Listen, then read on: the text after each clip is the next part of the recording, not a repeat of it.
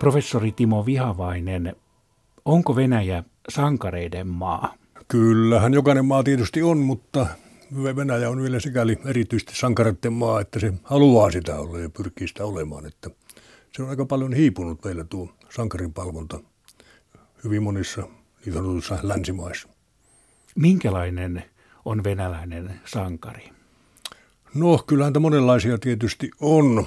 Ja tuota, Ajatellaan vaikka semmoista kuin sankariäidin kunniamerkki, jota jaetaan aina silloin tällöin. Me, meillähän on lähes vastaava kyllä tosin ja ajatellaan sankarikaupunkeja ja näitä erilaisia työn sankareita, mitä siellä on ollut. Ja, ja tuota, jos ajatellaan ihan tätä tämmöistä epiteettiä kuin sankari, niin kyllä sitä käytetään siellä hyvin paljon enemmän kuin meillä – aikoinaan se oli virallinen hyvin monessa yhteydessä ja sankareita oli todella paljon ja, ja he olivat paljon esillä. Liittyvätkö sankarit Venäjällä pelkästään esimerkiksi sotimiseen? No ei suinkaan. Tosiaan tässä oli näitä, näitä työ, työn sankareita, esimerkiksi hyvin eri, erittäin tärkeä lajisankareita. Mutta sitten tietysti tämmöiset henkiset sankarit, kyllä ne tuota, vaikkapa suuret runoilijat ovat siellä todellakin sankareita. Eihän meillä vastaavaa tyyppiä kyllä, kyllä voisi sanoa olevan ollenkaan. Ja yleensä koko, koko sankaruuden käsite se on meillä, meillä todella pahasti hiipunut, että monethan haluavat siitä kokonaan päästä irti ja ovat sitä mieltä, että se on täysin tarpeeton. Venäjällä ei, ei tämmöistä ole kyllä havaittavissa. Niin Venäjä on hyvin autorit autoritaarinen monessa suhteessa. Sehän on aina yhden tsaarin maa kerrallaan. No näin se on ja yleensä jokainen antaa sitten sille sen oman sävynsä, millä tavalla keskustellaan. Siinä tulee tämä, tämä valtakunnan, voi sanoa, ylin sankari aina jollakin tavalla sitten siihen mukaan. Ja siitä sitten näytyy sankarin palvonta. Kyllä se on semmoinen, semmoinen tuota, alati läsnä oleva asia, tämä sankarin palvonta. Mutta Venäjällä on sitten myös antisankareita, että esimerkiksi vaikkapa herra Ablomov, joka ei suurin piirtein päässyt sängystään ylös. Mistä siinä sitten on kysymys? No se oli, tietysti hän, hän oli tällainen esimerkki todellakin siitä sankaruuden puutteesta ja, ja tuota, kyllähän se semmoistakin sankaruutta paljon on, että, että siinä tämmöiset tavanomaiset ominaisuudet kehittyvät hyvin pitkälle huippunsa. Mutta usein sankari on kuitenkin tämmöinen omaperäinen, että hänessä jotakin uutta, hän on luova nero usein. Ajatellaan ihan vaikka, vaikka tuota toisen ajattelevia liikettä, siinä oli aikoinaan ne sankarit myöskin kohosivat arvoon, arvaamattomaan, kuten sanotaan, eli joku Solzhenitsyn tai Saharov, eivät, eivät he niin kuin ihan tavallisen ihmisen tasolla enää olleet. Tavallisiakin ihmisiä on Venäjällä tai on pidetty sankareina, kuten vaikkapa Vasili Tjorkin, Tjorkinin hahmo. Niin, hän oli oikeastaan sikäläinen rymyeetu, eli, eli hän oli tämmöinen sotasankari. Ja nimenomaan hän oli tällainen tervejärkinen sotilas, joka sitten osoitti, että tavallisella rivimiehellä on, on myöskin hyvin tärkeä oma arvonsa ja kunniansa, että että ei se ole ainoastaan nämä upseerit ja komentajat, jotka valloittavat kaupunkia. Kyllä se rivimies on siinä aika välttämätön. No sankari sitten yleensä tekee jotain merkittävää muiden hyväksi vai onko pelkästään näin? No kyllä hänen täytyy tehdä, tehdä eikä ainoastaan, ainoastaan aikoa tehdä. No ehkä nyt jossakin tapauksessa jotkut poliitikot pelkästään aikovat tehdä jotakin erittäin suurta, eivätkä koskaan oikein saaneet sitä aikaan, ja heidät kuitenkin julistettiin sankariksi, mutta keskimäärin sankarin täytyy tietenkin saada jotakin, jotakin merkittävää aikaan, ja sitten ainakin ottaa siinä suuri riski ja vastuu ja, ja tuota, onnistua vielä ainakin jollakin tavalla. Tietysti usein nämä sankarit menettivät henkensä, mutta saivat kuitenkin jotakin tärkeää aikaan, niin kuin sodassa oli näitä, jotka tekivät lentokoneella puskuhyökkäyksiä tai heittäytyivät sitten bunkkerin ampuma-aukon eteen ja vastaavia tapauksia. Se oli tämän itsensä uhraavan sankarin tyyppi, tunnetaan tietysti kaikkialla.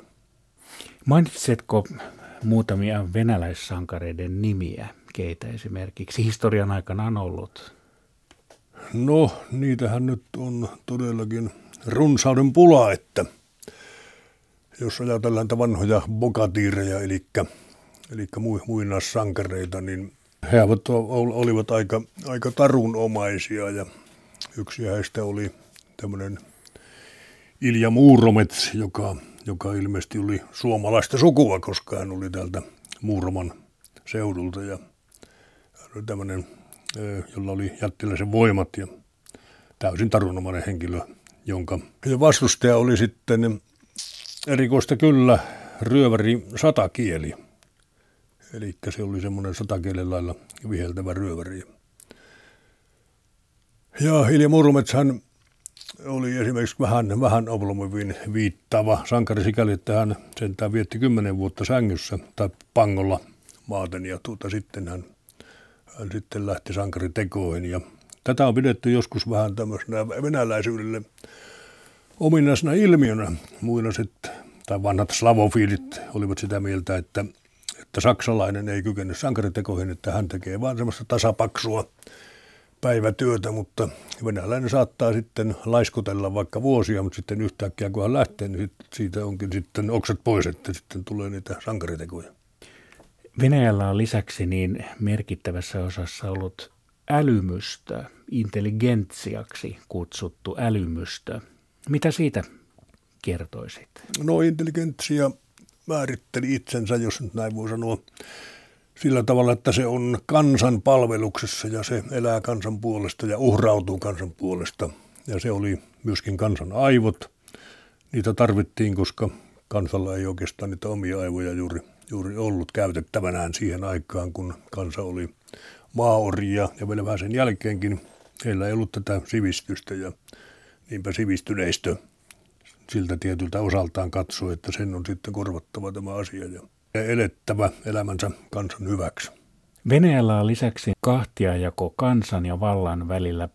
Kansa alistuu kaikenlaisille diktaattoreille vai millä tavalla luonnehtisit kansan ja vallan suhdetta Venäjällä? No, ei välttämättä diktaattoreillekaan, mutta se on vanha, vanha perinne, sanotaan asetelma, jota on hirveän vaikea kyseenalaistaa, koska tuota, ihmiset eivät siellä yleensä oikein luota siihen, että heidän toiminnallaan olisi nyt hirveästi merkitystä, eli on, on yleensä, yleensä alistuttava. Poikkeuksena ovat nämä sankarit, jotka sitten, sitten todellakaan eivät, eivät sitä tee. Sankaruus on, on aika pitkälti sitä, että tehdään tämmöistä toivotonta, ryhdytään semmoisen vastarintaan, jolla ei ole oikeastaan mitään menestymisen mahdollisuuksia – tähän samaan joukkoon kuuluvat vaikkapa sitten jotkut 70-luvun ja vielä 80-luvun toisin ajattelijat. Joku saattoi mennä jonnekin punaiselle torille mieltään osoittamaan, mutta eihän siinä kovin pitkään kulunut, kun hänet korjattiin sieltä pois, mutta sen hän kuitenkin vain teki.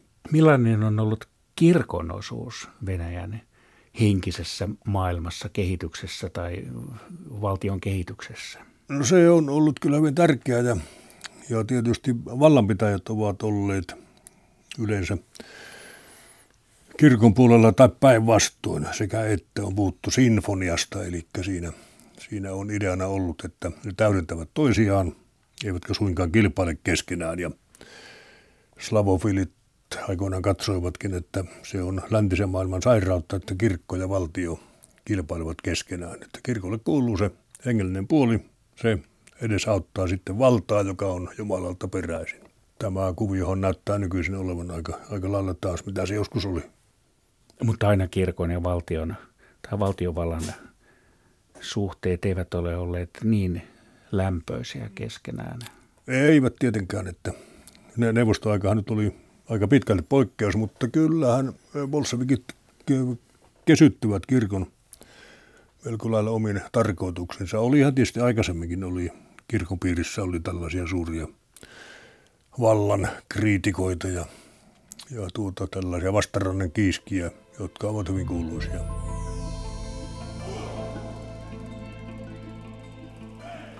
Olet pohdiskellut kirjoissasi muun muassa kirjassa Vladimir Suuresta Putiniin epätäydellistä ihmistä ja täydellistä ihmistä. Eli että lännessä ihmiskuva olisi jotenkin, tai ihminen olisi epätäydellinen tai, tai sitä jotenkin ihailtaisiin, ja Venäjällä taas on pyritty täydellisyyteen.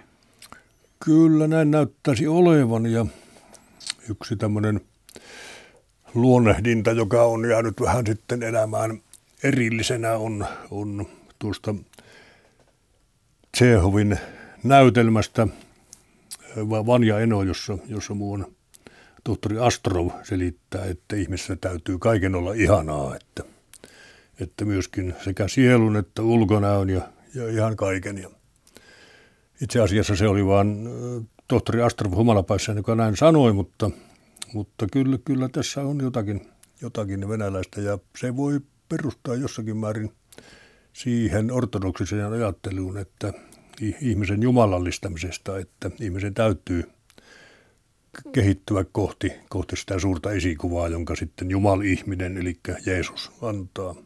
Venäjällä myös ajatellaan messiaanisesti, että ikään kuin siellä ollaan viimeinen saareke Euroopassa, joka sitten, joka sitten tulee ja pelastaa eurooppalaiset arvot länsimaiselta mädännäisyydeltä. Juu, tämä ajattelutapa on nykyisin kyllä erittäin merkittävä ja sillä on selvästi poliittista vaikutusvaltaa. Siellähän on tällaisia kuin RISI, eli strategisten tutkimusten instituutti, taikka sitten semmoinen ajatuspaja Isburskin klubi, ja ainakin tämä edellinen on aika lähellä Putinia, ja sehän on presidentinhallinnon alainen – ja mitä tulee taas Isporskin klubiin, niin se nyt ei, ei ole aina ollut Putinin kanssa hyvissä väleissä, mutta tuntuu siltä, että se on, se on yhä, yhä enemmän sitä. Ja siellä on tiettyjä hahmoja, jotka ovat erittäin jyrkässä oppositiossa koko läntisen kulttuurin nähden ja katsovat, että se on, se on täysin kelvotonta ja että Venäjä tarjoaa sille sitten sen vastapainon. Että sivilisaatiossa tai, tai yhteiskunnassa voi kieltämättä olla, olla tuota, markkinatalous, mutta jos pelkkä markkinatalous on se sivilisaatio, niin se on jo sairasta. Tämä oli eräs tämmöinen luonnehdinta, joka on mielestäni, nyt en muista kyllä keneltä se oli peräisin, mutta kyllä se Isborskin klubista on. Ja sitten ajatellaan tätä RISIä, eli strategisten tutkimusten instituuttia, niin siellähän on myöskin – myöskin ollut esimerkiksi, ja vieläkin toimii hyvin aktiivisesti muuan Resetnikov, entinen tiedustelukenraali, joka on verrannut, tuota, tehnyt tämmöisen formulan, että vastakkain on itse asiassa kaksi voimaa, että siellä on Jeesuksen, Kristuksen voima ja toinen on sitten, sitten nämä helvetin voimat ja näitä jälkimmäisiä edustavat sekä liberalismi että kommunismi. Eli siinä, siinä sitten oikeastaan tavallaan on, on vain tämä nykyinen Venäjä, joka on, on tässä tämän Jeesuksen puolella tällä hetkellä. Molempia näitä, näitä tuota, sekä kommunismia että liberalismia, niin ne ovat yhtä pahoja ja niitä vastaan on taisteltava. Isborskin klubissa on taustapirun ainakin Dugin. Voiko Duginia pitää Putinin käsikassarana? No varmasti jossakin määrin voi pitää. Ja, ja tuota, sen jälkeen kun Venäjä vallotti Krimin, niin Dugin innostui erittäin, kovasti ja Putinin nähden, nähden oltiin hyvin, hyvin skeptisiä, mutta siinä heittäytyi runolliseksi ja katsoi, että nyt Putin on sitten lähtenyt sille tielle, mikä on se Venäjän oikea, oikea tie, että se tarkoittaa vastakohtaisuutta länteen nähden – ilman kompromissia. Putinin ihannekuvana on myös Stalipin. Niin, hän oli se äh, hallintomies, pääministeri, joka ennen vallankumousta hänen kuoli 1911 äh, murhattiin, niin hän oli liberaalien ja vasemmistolaisten varsinainen pääkonna historiassa, että, että hänen nimensä oli vähän niin kuin kirous ja vankivaunuja nimitettiin Stalipin koiksi ja sitten sitten Hirtto Silmukka oli Stalipinin kravatti ja tällä tavalla.